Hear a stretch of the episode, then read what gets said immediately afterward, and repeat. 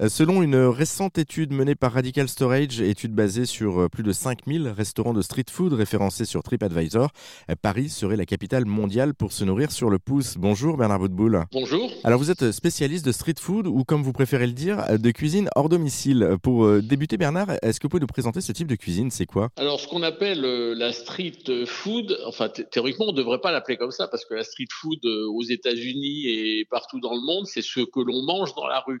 Or, la street food en France, il faut savoir qu'on ne mange pas et on ne boit pas en mouvement. Bref, on va continuer à l'appeler euh, street food.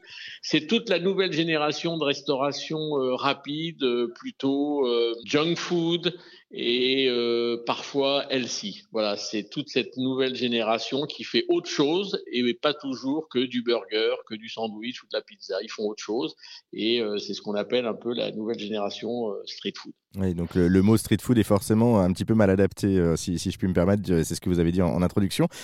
sur, sur, cette étude menée par Radical Storage, je voudrais qu'on y revienne juste un mot.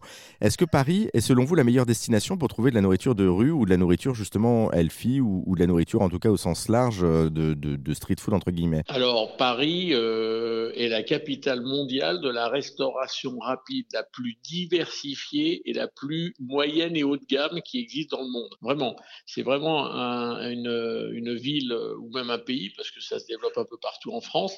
Il faut savoir que, que pendant euh, 30 ans, la France a vécu avec deux produits de restauration rapide, un hamburger et un sandwich. Aujourd'hui, nous avons 51 monoproduits de restauration rapide en France, moyenne et haut de gamme. Il faut savoir que les États-Unis n'en ont que 19. Donc euh, oui, Paris est devenu euh, la capitale mondiale de la street food avec des innovations, avec des montées en gamme et des diversifications extraordinaires. c'est excellent parce que je ne pensais pas qu'on en avait autant 51 quand même. Euh, c'est énorme. On a un large choix.